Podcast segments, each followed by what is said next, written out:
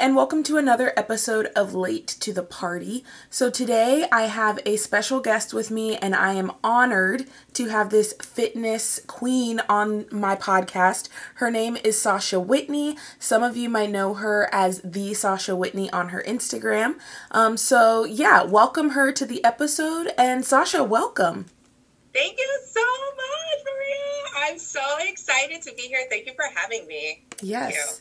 Yes. Right now with quarantine and COVID, it's so hard to, you know, get those conversations and get to meet new people. So I'm glad that this wasn't too awkward of a you know, guys, I slid in her DMs like real talk to try to get this uh interview. So I'm just glad you weren't weirded out and No, I'm never weirded out. I'm literally team slide in the DMs, but I'm also like chaotic with the DMs. So like everyone knows me. They're like, "Eh, she may get back to you in two minutes. She can maybe get, get back to you in two days or two weeks. You never know. But I'm like so glad that you like actually reached out because I'm really excited about this. And a DMV connect is always like amazing. I yes. Okay, so some of you that may be listening to the podcast, um, if you know or don't know, I'm originally from the DMV, which is District Columbia, Maryland, Virginia area. I personally live in Northern Virginia, um, but Sasha is a I'm gonna say a known fitness instructor within the Northern Virginia area. I'm gonna go out on a limb and say that.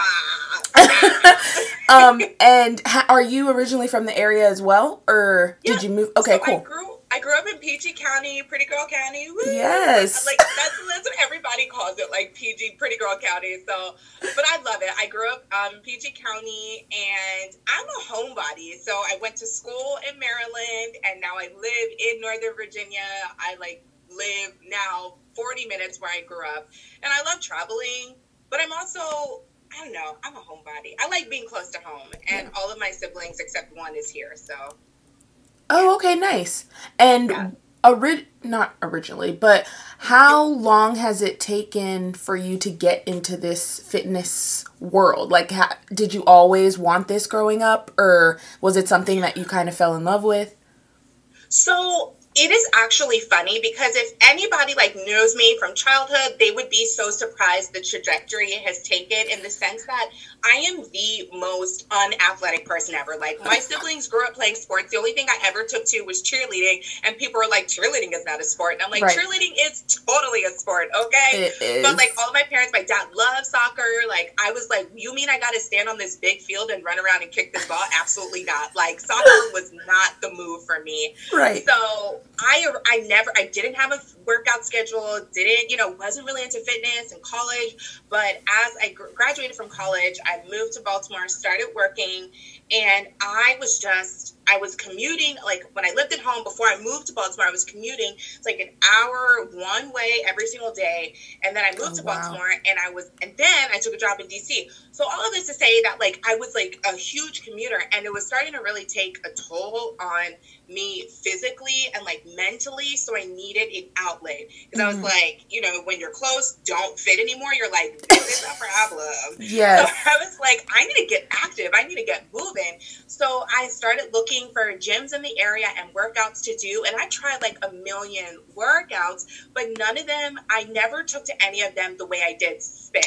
Like as Okay. soon as I found spin, I was like, oh my God, this is my thing. So, but like looking back on it growing up, I always wanted to be a lawyer. And Oh, I love that. then yeah and, and then, then that didn't happen there was like a whole story and a half behind that but um yeah i really never saw myself on this path but i genuinely believe that you make plans and god's like that's cute and the universe is like i got something for that ass so One you make all of these- hundred percent.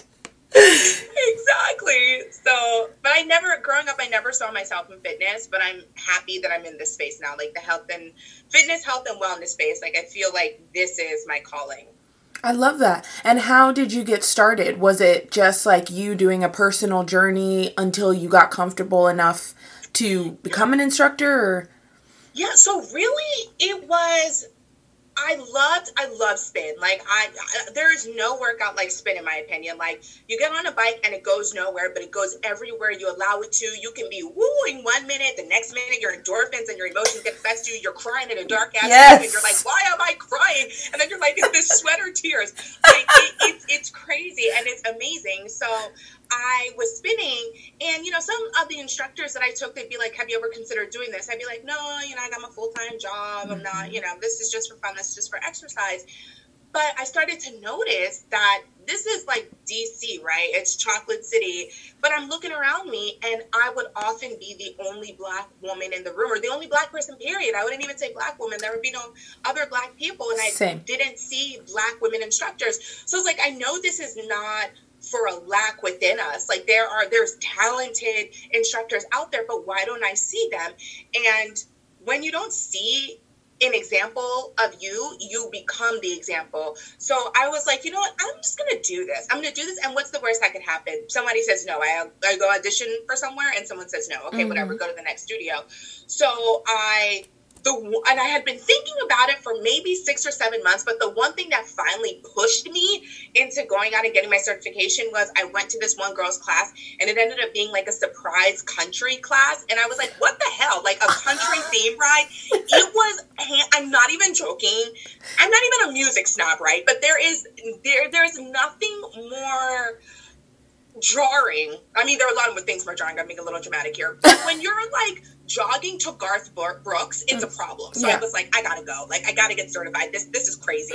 so I got certified, and that was back in 2015. Okay. And I've been coaching since then. Wow, that is awesome. And yes, 100% to everything you said about black people in the space of cycling and even in the space of exercise sometimes. I would yes. feel like if I went to Orange Theory, I would be maybe one or two of the only black people there. Or if right. you go to cycling, especially, and I don't know if it's so much that there's no publicity to yeah. our, you know, race, or if it's just like you know, set up that way. And that might be a little too intense of a way to say it, but. No, I think it's honestly a mix of both mm-hmm. because, you know, I, I, was thinking that before, like five or six years ago. I was like, what is with this lack of disparity? Because, like, you know, like we said, it's not a lack of talent. There right. are talented, wonderful, phenomenal black instructors out there. But what is for this lack of representation? Mm-hmm. And then you recognize that the fitness industry is a microcosm of our larger society, which is very prejudiced, which is very discriminatory, which is very white leaning. Mm-hmm. So even though black instructors exist in this space, we don't get shine there is a lot of lack of representation then when you're in the space there are so many disparities so many barriers to success and it's really difficult you know and then on, top of there being the barriers to success and mm-hmm. you know the lack of representation then you deal with the client facing side and the microaggressions that come with that and the frustrations that come with that so it, it it's that lack of us being there and then that rep- lack of representation, I don't think it's insidious to say that it's kind of purposeful. Yeah. I, I, I would agree with you in that regard. And that actually brings us to the other part of the conversation, which is um, I was going to have a question of how you feel race plays in, or your race played into your success or well, I'm gonna call you success because it, it, you have been very successful. so yes, exactly. We are not going negative here. This is a positive exactly. space. um, but do you feel that? Because I noticed one of your posts where you're saying I'm gonna put all these microaggressions into, um, what are they like motiv- motivational cards? Yeah, yeah. and I was like this is like putting stars on shade. Like it was, or glitter, you know? It's so crazy that people feel confident to say things like that to your face which yeah. we have all now realized is privilege, white privilege. But yes, um, absolutely white privilege. Yeah. How do you feel your race has played a part in you being an instructor, especially so, in the Northern Virginia area? It's it's twofold because you're in this space where there are few of you, mm-hmm. but you are in this space that is, a, like I said, a microcosm of our larger society that pigeonholes Black women, that stereotypes Black women, that stereotypes Black people, period, but especially Black women. So I made a purposeful, I said, if I'm going to do this, I'm going to be myself because there's no way, I, it, it is such emotional labor to try and hide who you are. Mm-hmm. And in the professional nine to five, you are code switching constantly. You can't bring your full self to work. Like I'm reading the memo by Minda Harts, and it, it, it, talks about. I recommend all Black women read this book, or especially those who are newer in their career. But she was saying that as a Black woman, you can't bring your full self into work. And even Austin Channing Brown, um, I'm still here. Another great book. I read both of those books, and I'm like, you know what, I I recognize that I held myself back in so many spaces because I was so worried about how people would perceive me. And people in my, you know, work environment, they'd be like, Sasha, you're so quiet. And I'm like, me, you know, y'all don't know me at all. Like, no one who really knows me would ever be like, Sasha, you're so quiet. So I said, if I'm going to do this fitness thing, I'm going to come as myself mm-hmm. because I don't want to have to pretend. And I can't pretend in a space in which I'm so passionate. Spin is such a great passion of mine. There's no way that I could come in there as someone else. I got to right. come in there as myself. So I think people took to that authenticity. And I feel like with Black women, we just have this like this literal magic where you just connect with people and black women are just so i don't want to you know stereotype you know we're not a monolith but literally so many black women more than not are so warm so welcoming so just out there just so them yes. Just so authentic and i love that. And i think that's what people that's what's played a part of my success that people you know real recognize real so people can see that you're what you're getting is what i'm giving and that's 100% there's no fake there's no phony it's just out there it's just me. So i think that leading as just myself and that's the feedback that i've gotten like i feel like i can talk to you about anything i just feel like you're not pretending with me that's the feedback i get a lot and i really like that and i think that's a positive thing but on the flip side of that it comes the microaggressions. Mm-hmm. It comes the denial of opportunities, thinking that black women you're not capable you know so I, there, I recall that there were some leadership opportunities that i wanted to pursue and it was kind of like a carrot being dangled in my face and then the opportunity went to someone who had less seniority than i did less experience wow. and just so happened to be involved in other ways with management. So those leadership opportunities get taken from you. Um, you are you are chastised for speaking out. Like one of the uh, one of the motivational posters, you know, the mm-hmm. microaggressions in my motivational posters was I was accused of creating a gang mentality because I wanted larger sports, uh, like larger size. I just need a medium sports bra. Like, sorry, I have boobs. Yeah. Like, I like, right. I just need. I cannot fit into these smalls and extra smalls you got on the wall. Ugh. And then I'm so black women. Like, let me. I don't even want to like say black women as a whole because I don't want to stereotype, but as a black woman and just how I was raised and the culture that I was raised in, I'm very direct. I'm mm-hmm. very outspoken. So when you're like that as a black woman, you're seen as aggressive. Right. You're seen as too upfront, right. too direct, too something. Too much. And I definitely sorry, go ahead. No, I was just gonna say just too much in general. Too much, exactly. Too much in general. You show up to these spaces as just who you are, and it's too much. And so I think it's been a double edged sword for me because I've been able to show up as myself, but who I am as myself, what I bring, has gotten me on the receiving end of retaliation, pushback, negativity, lack of opportunities, prejudice, racism, discrimination, mm-hmm. like all of that. So it, it's, I won't even say it's a double edged sword because it's like 10 per 10 to 15, maybe 20% amazing. And then it's like 20% neutral and 60% like so basically, you're putting in. It's a lot of work to do what you do, and the reason you're doing it is obviously because you love it. Because right. it seems like it's hard to, unfortunately, be yourself and be in this space when it seems like they've already set up an idea of who and yes. what should be the instructor. Yes. And actually, you brought up a good point of the small and extra smalls on the walls. Um, I didn't mean to rhyme, but that did. but uh, but um. Okay, Maya Angelou. Right. It's gonna be a poetry session.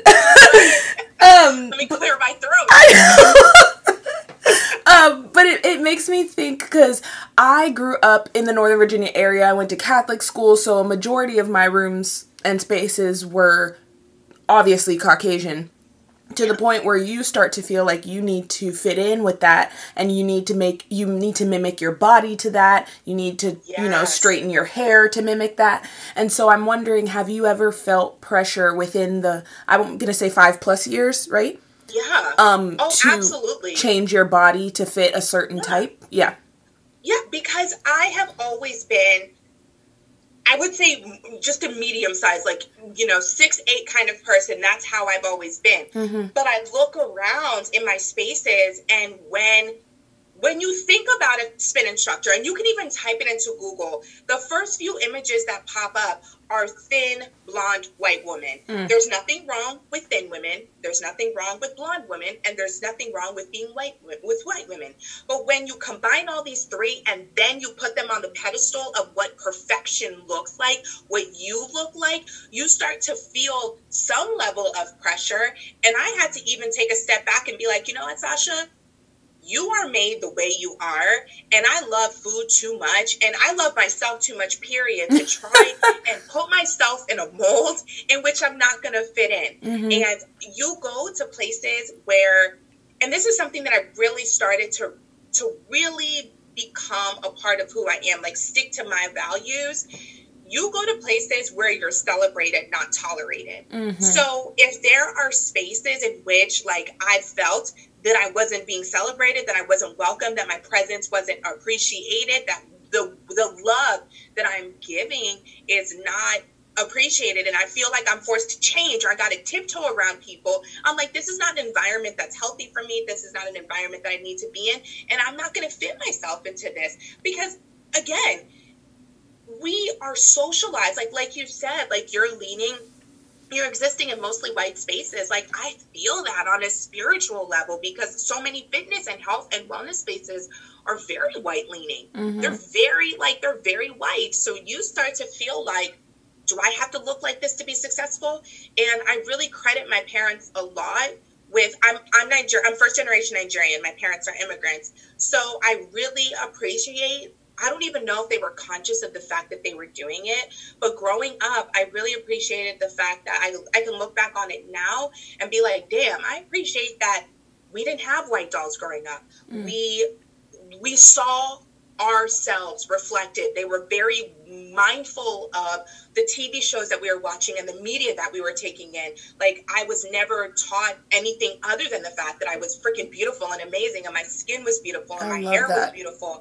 And I think my parents were like really mindful of the environment in which we were raised that Mhm. was going to make us think otherwise outside of our homes. yes And so because I had that foundation, I think it was a little bit more it was a little bit more difficult to break me whereas other you know people may other black women may not have been so lucky and felt more pressure to conform whereas i felt that pressure and then i was like you know what F it i'm good i'm Mhm. fine the way i am I love that. It's so true, and so many parents don't realize how. I mean, obviously, anything happening in a child's formative years are going to stick with them, but I think parents need to become more aware that the space that they create for their children at home is how they're going to act outside. Yes, exactly. Um, because so many times, you know, you go to school, you're getting told something, you go to sports, you're getting told something. But if you get that love and that reassurance from your parents,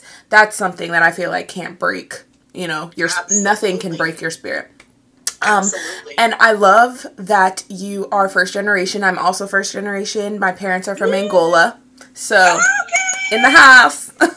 um, but so you mentioned that you were, you know, not afraid to speak your mind. You are very active on Instagram. Um, and I'm not going to use the word outspoken because I feel like that's negative. But you are very vocal on Instagram with, you know, um, racism, microaggressions, people doing the work and learning, and you know, it not being Black people's responsibility to educate other individuals of what they need to do.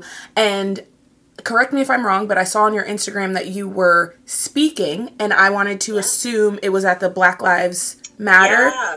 What was that like? Because I feel like me personally, I was so overwhelmed and so emotional that I ended up going inward versus like hitting the streets. That you know, I was just Yeah. overly posting on Instagram, so many stories a day. People are like, "Are you okay?" And I'm like, "No, I'm losing it. I've got 70 stories on my Instagram."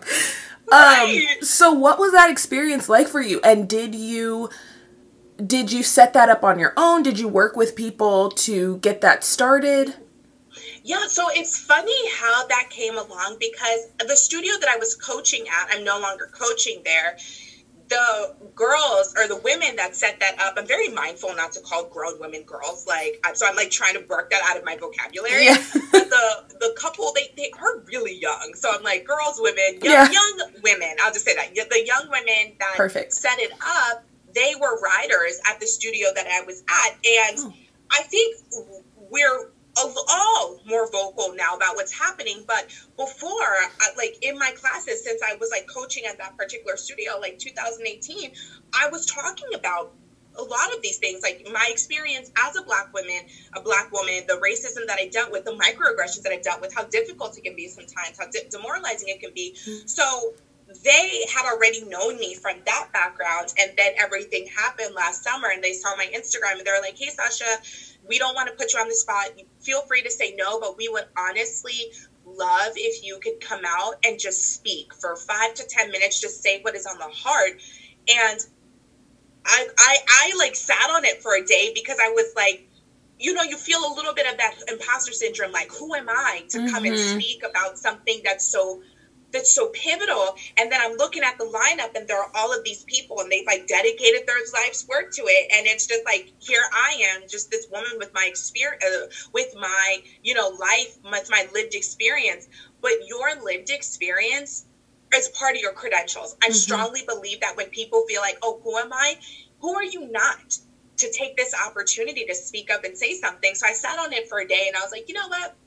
I'm gonna do it. Yeah. And I, I got there and I was like a little nervous. And then I was like, just say what is what you've been saying on Instagram. Just say from the heart because how Mhm. we talk on Instagram, like how I'm talking now, like I'm imagining you're in my living room, my bedroom, and we're Yes. just talking, we're having a conversation. And that's generally how I talk to people. So I got up there and that's kind of how I led that. Like we're just having conversations amongst friends. And it was so it was one of the most empowering experiences of my life. And one one woman saw it on Instagram and she reached out to me and she was like, I've been watching your Instagram and then I saw you post this that you spoke at this. Have you ever considered speaking? Because I think that is probably something that is in your ministry and it's a gift of yours. And if you haven't considered it, you should. Mhm. And it is something that I have thought of, but again, that like little itty bitty bit, like itty bitty imposter syndrome comes in. Yes. It's like, who are you? And then I'm like, who am I not? And it really, that experience, honestly, has changed my life over the past couple of months. Like I've been stepping more into what I feel like my calling is. And it led to me creating this workshop to address diversity, equity, inclusion, and representation within the fitness industry. Because from that experience, two separate studios in the area reached out they're like, hey, can you speak to our team about what we can do to improve diversity, equity, representation, and inclusion? Because we're two white women. We don't have the language. I love but that. you have the language.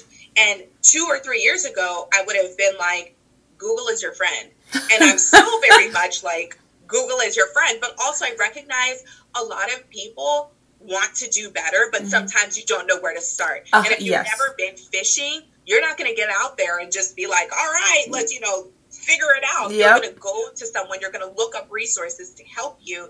And if I can be a resource to improve the space that I'm in, then I'm absolutely going to do that. I love that. And what are or what do you feel are the biggest challenges that come with um, talking about diversity and inclusion? Yep. I honestly, people addressing their implicit and unconscious bias Okay. because we have been so deeply ingrained in a in an anti-black society that it's even in the language of our culture. So mm-hmm. we've been so deeply institutionalized, socialized. It's in the water, it's in the air. Anti-blackness, racism. People don't recognize that they've internalized this and it's become a part of not necessarily their beliefs. They wouldn't think nobody would be like racism as a part of my beliefs. Like somebody, if you told somebody that they that, that they'd be so offended. But in a way, it does impact how they treat people, and mm-hmm. they're not aware of it. So getting people to realize that. And then not feel guilt for it because something that I've noticed is a lot of people, when you get them to that place of recognizing it, they're like, oh my God, I've been white for so long and I've probably offended so many people of color. And I'm like, girl, bruh, this is not going to help us out right now. Yes, you're white. You don't got to feel bad about it. Let's just do better. Let's just right. learn and do better. But some people get stuck in that space of, do I have to apologize for the time in the seventh grade that I called that kid whatever? And I'm like, no, no, we're past that. It's 20 years ago. Let it go. Just right. be a better person. Right. And so I, I, I think that is probably the most difficult part for me, getting people to like move into the space of not feeling guilt. And then on the contrary side, there are people who don't even want to recognize anti-blackness is real. Mm-hmm. Racism is still a thing.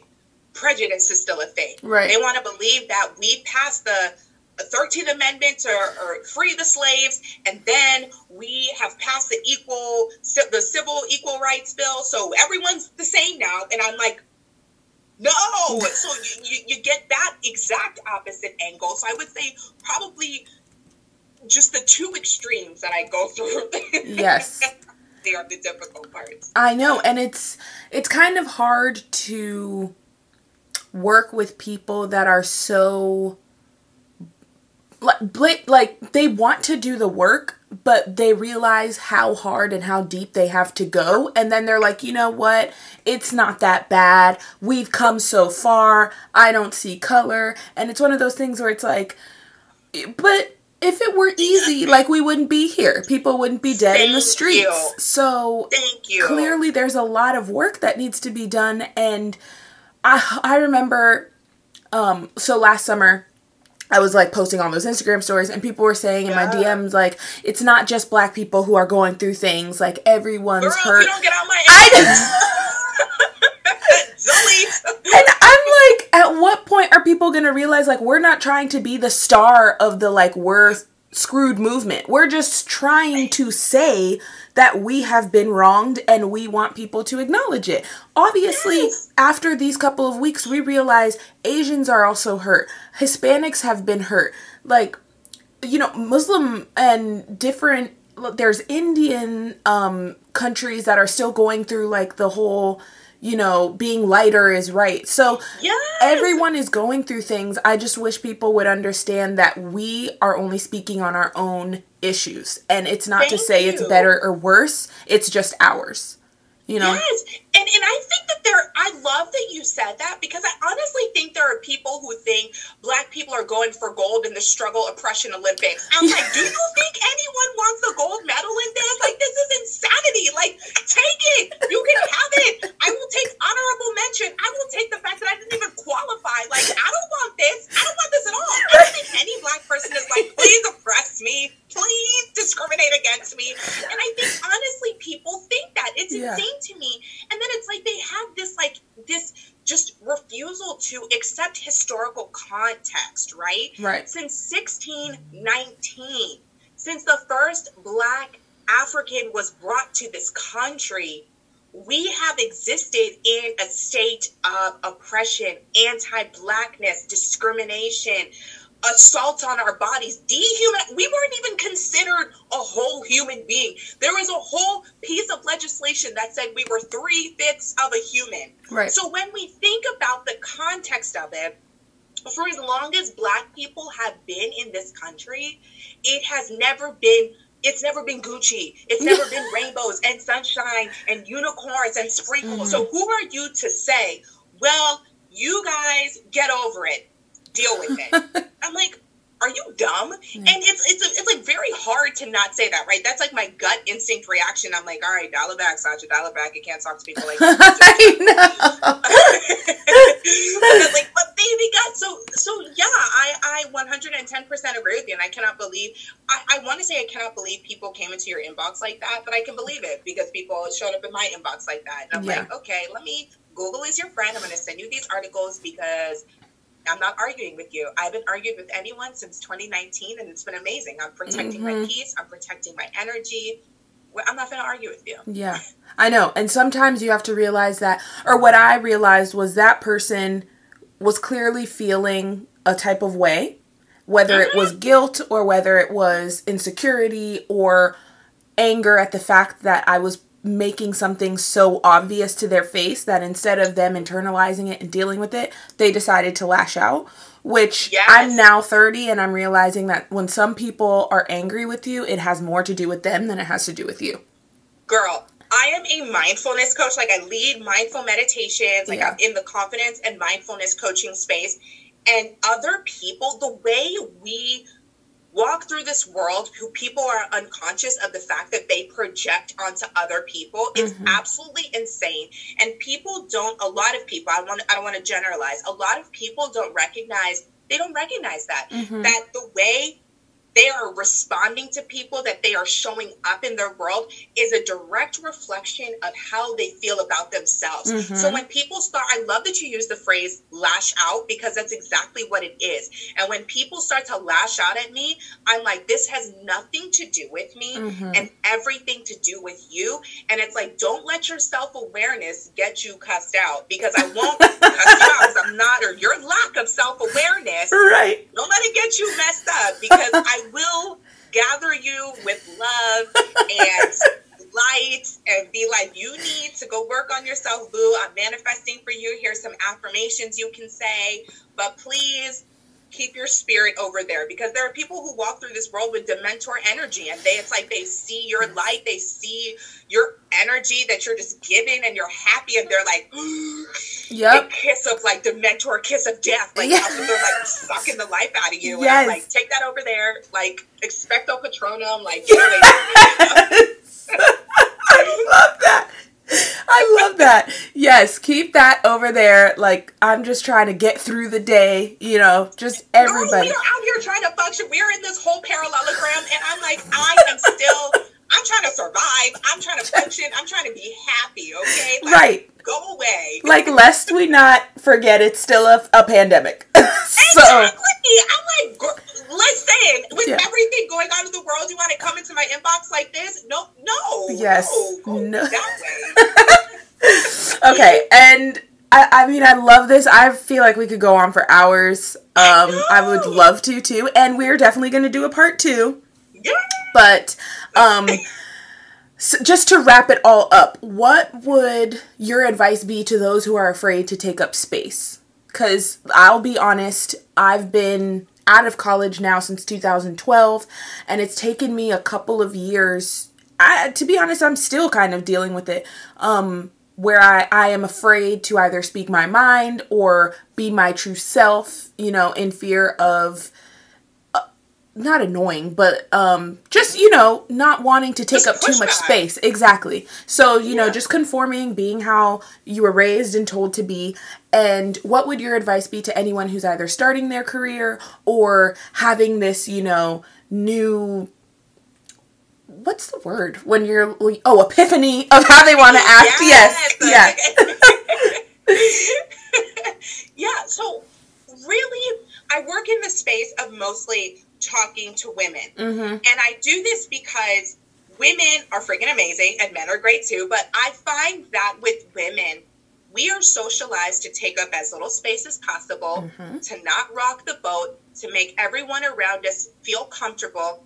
And as you look around in your life, reflect on where that's gotten you, right? It's probably playing it small, playing it safe has probably dealt with like missed opportunities, frustration on your behalf, maybe not regret, but looking back on a situation and being like, I wish I would have done that differently. So, my advice to everyone would be first and foremost, you were not put on this earth to be mediocre. Mm-hmm. You were not put on this earth to settle. You were not put on this earth to play it small. We all have gifts.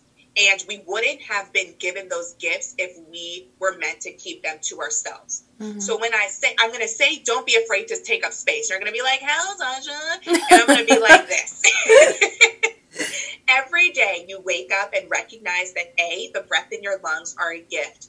And if this was your last day on earth, what would you want it to look like? You would want it to look like I woke up, I got out of bed, I stepped in my purpose. I lived in my purpose. I said what I had to say because I don't want to leave any space feeling what if. Mm-hmm. You know, I, I, I think about the times in which I did play it small. Like years and years and years ago, I said I, I only had a plan A, and my plan A was to go to law school. And everyone growing up, everyone was like, Sasha, you'd be such a fantastic lawyer. You know, you argue so well and you speak so, you know, you're just out there, you're in front of there.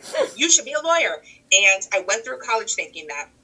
And even though at the end of college, I knew that that's not something that I kind of wanted to pursue, I was like, well, I got to make my parents proud, a Nigerian home. And you know this, at that we, you know, we Africans, we get this. Yep. There are only three acceptable career paths: doctor, lawyer, or engineer. Yes. I'm gonna be a lawyer. I'm gonna make my parents proud. I was gonna be like, girl, being a lawyer. So, but I knew that wasn't the right path for me. I worked in a law firm for two months. So, anyways, I take the LSATs. I apply to every school. I, not every school. I applied to the five schools that I wanted to get into. I got rejected from all of them. of them. The envelope was hella thin. I already knew that your girl was not getting in, and I was like. Ah! And it was the first time in my life that I had failed, that I had not achieved mm what I set out to. Mm-hmm. And it absolutely broke me. Mm-hmm. And for five years, for five, six years, I booked, then this is what actually led me to cycling. For five years, I was like, so afraid. I was so afraid. I was so afraid to fail again mm-hmm. that it cost me missed opportunities. It cost me fear was such a powerful motivator in my life that I was so afraid to put myself out there for things that I knew I was qualified for. So the intellectual part of me was like, Sash, you got this. But that fear monster on my shoulder was like, what if they say no? And then something finally clicked in my brain. What if they say yes? Mm-hmm. And you haven't even given yourself that opportunity to accept that yes because you are so afraid of the no. And it really, I, I worked myself out of that scarcity mentality by recognizing that life is too short. Mm-hmm. and really that's my advice. Like if i if i could give one piece of advice it would be just life is too short. So do what do what ignites you. Lead with your values. Lead with your purpose. And your purpose you find that by leading with your values. So if something is important to you you got to listen like you got to quiet the noise of life and you know all the media and everything like that going on and just listen to your heart listen to your values. And yeah just don't don't be afraid to take up that space because men aren't afraid to take up that space. Men aren't afraid to go out and say this is what i want. This is what i deserve. Give me this salary. So as women we gotta we gotta not be afraid to negotiate our salaries. We gotta not be afraid to apply for that job that we maybe think is a little bit out of reach.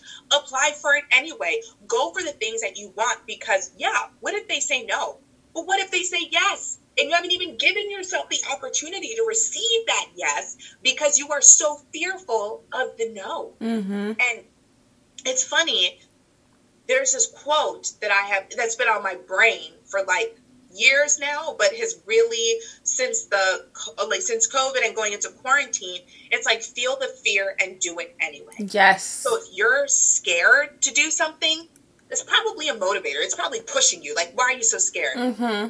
What, what, what, what am I afraid of? That I'll succeed? Like, oh, gosh, right. You know, so, so feel that fear and do it anyway. I love that. Yes. Oh my gosh. So one of my biggest quotes, like I'm, I don't know about you, but I'm a wall quote girl. Like I put live, laugh, love, dance like no one's watching. they are everywhere. They're all over the walls. Yes. Girl, I'm there with you. I'm there with you. My biggest one, if I could put on a wall, is our deepest fear is not that we are inadequate. Our deepest fear is that we are powerful beyond measure. Like yes. I can go through the yes. whole thing. It's just I love that quote because it says like you know that you can be successful. You know there's so much within you that can do it, but for some reason you're afraid to do it. And why? Like why are you afraid to shine if when you shine you unconsciously let others do the same, right? Right. And, and think about your eight year old self. Like, if yes. you think about you at eight, you couldn't tell eight year old you you couldn't do nothing. Yes. You were like, I'm gonna backflip off that slide and then I'm gonna cartwheel right back up it. And you couldn't tell eight year old you you couldn't do that. Uh-huh. So what happens though? Because they say a girl's confidence is at her highest between eight and nine. And by the time she's 12 years old, it's right. Thank you. But then when you think about how we socialize girls from such a young age, mm-hmm. we beat out their confidence. So the fact that our confidence as young girls is the highest at eight, it's freaking sad. But then you think about it and you think this is why I say go back to your eight year old self. No one could tell eight year old Maria nothing. Mm-hmm. You were like, I'm going to do this and what of it? And so who is going to stop me? And you Facts. think about your eight year old self, you think about how much confidence she had and what led to that confidence. You, before other people could get to you mm-hmm. and tell you what you were and tell you what you weren't. So we have no sense of self before others project onto us mm-hmm. their hopes, their dreams, but also their own fears and their limitations. Mm-hmm. And then we mm-hmm. take those on and they become ours, but they're not ours. So we have to start shedding that and going back to our eight year old selves. Yes. And I've been like in the process of doing that, and it's allowed me to fully, fully 100% tep- step into my space where it's like I'm on this journey of growth, but you can't tell me nothing. Right. So if you're going to be negative over here, like constructive criticism, I will take it. But just negativity and your own projections and your own limiting beliefs and your own self doubt that you're trying to throw onto me, take it over there. Like, yes. No, thank you. And I think there's obviously a difference in delusion and yes. you know like, like listen i ain't going in and i ain't doing open heart surgery just because i manifested it and i saw it on youtube. Like, right no, we're, we're right. doing that. Yeah no.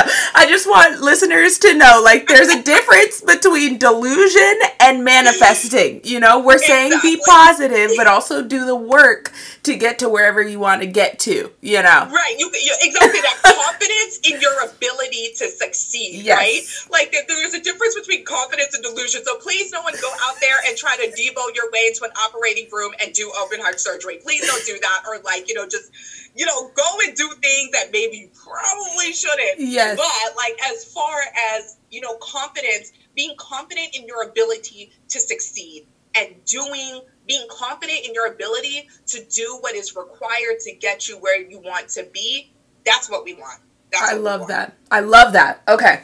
And to end the podcast, what or who is your biggest inspiration? Absolutely, my parents. Love them. Uh, the American culture is interesting. Mm-hmm. We idolize, uh, we tend to idolize celebrities yes. and people that are out of reach for mm-hmm. us. I was not socialized, or I didn't grow up, but Nigerian culture is not like that. So I was raised to really be mindful of the people in our community and look up to the people who are doing good things around you and the people that you can touch and get advice from and just pick their brain and watch them. And I admire my parents on so many levels in a manner in which I cannot begin to relate or uh, just to begin to understand. Mm-hmm. My parents, like, like, I said, they're immigrants. They came here. They're both firstborn, firstborn children. Mm. So there was so much responsibility put on their shoulders. They were both leaders in their own way. They came here by themselves, no family. And my dad with nothing. Literally, my dad had a suitcase and some clothes. My mom came with a little bit more, but my dad had literally nothing when he came to this country.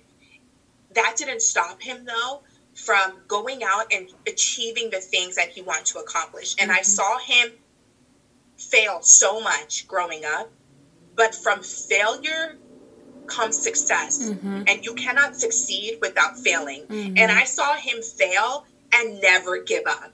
And that's something that as an adult now and seeing it, I admire both of them so much. The love that they have for each other, the way in which they raised us to put family above all else. And when you're, it, I don't know if you have, I'm sure you have this experience because I talk to a lot of other first generation kids. And it's like when you are young and you are growing up you are being raised with your parents' culture in a country that is not dominant of your parents' culture. Sometimes you want to take on the majority culture and you're like, oh, why do I have to eat jollof rice? How come right. I can't have burgers and french fries? Right. You know, you you want to rebel so badly and you want to become a, a part of the majority culture. And for a long time, I wanted that. And it wasn't until maybe my 20s, mm-hmm. my early 20s, and my mid 20s that I start to understand and start to value, like truly value and see the sacrifices my parents made, how important my culture was in shaping who I am today.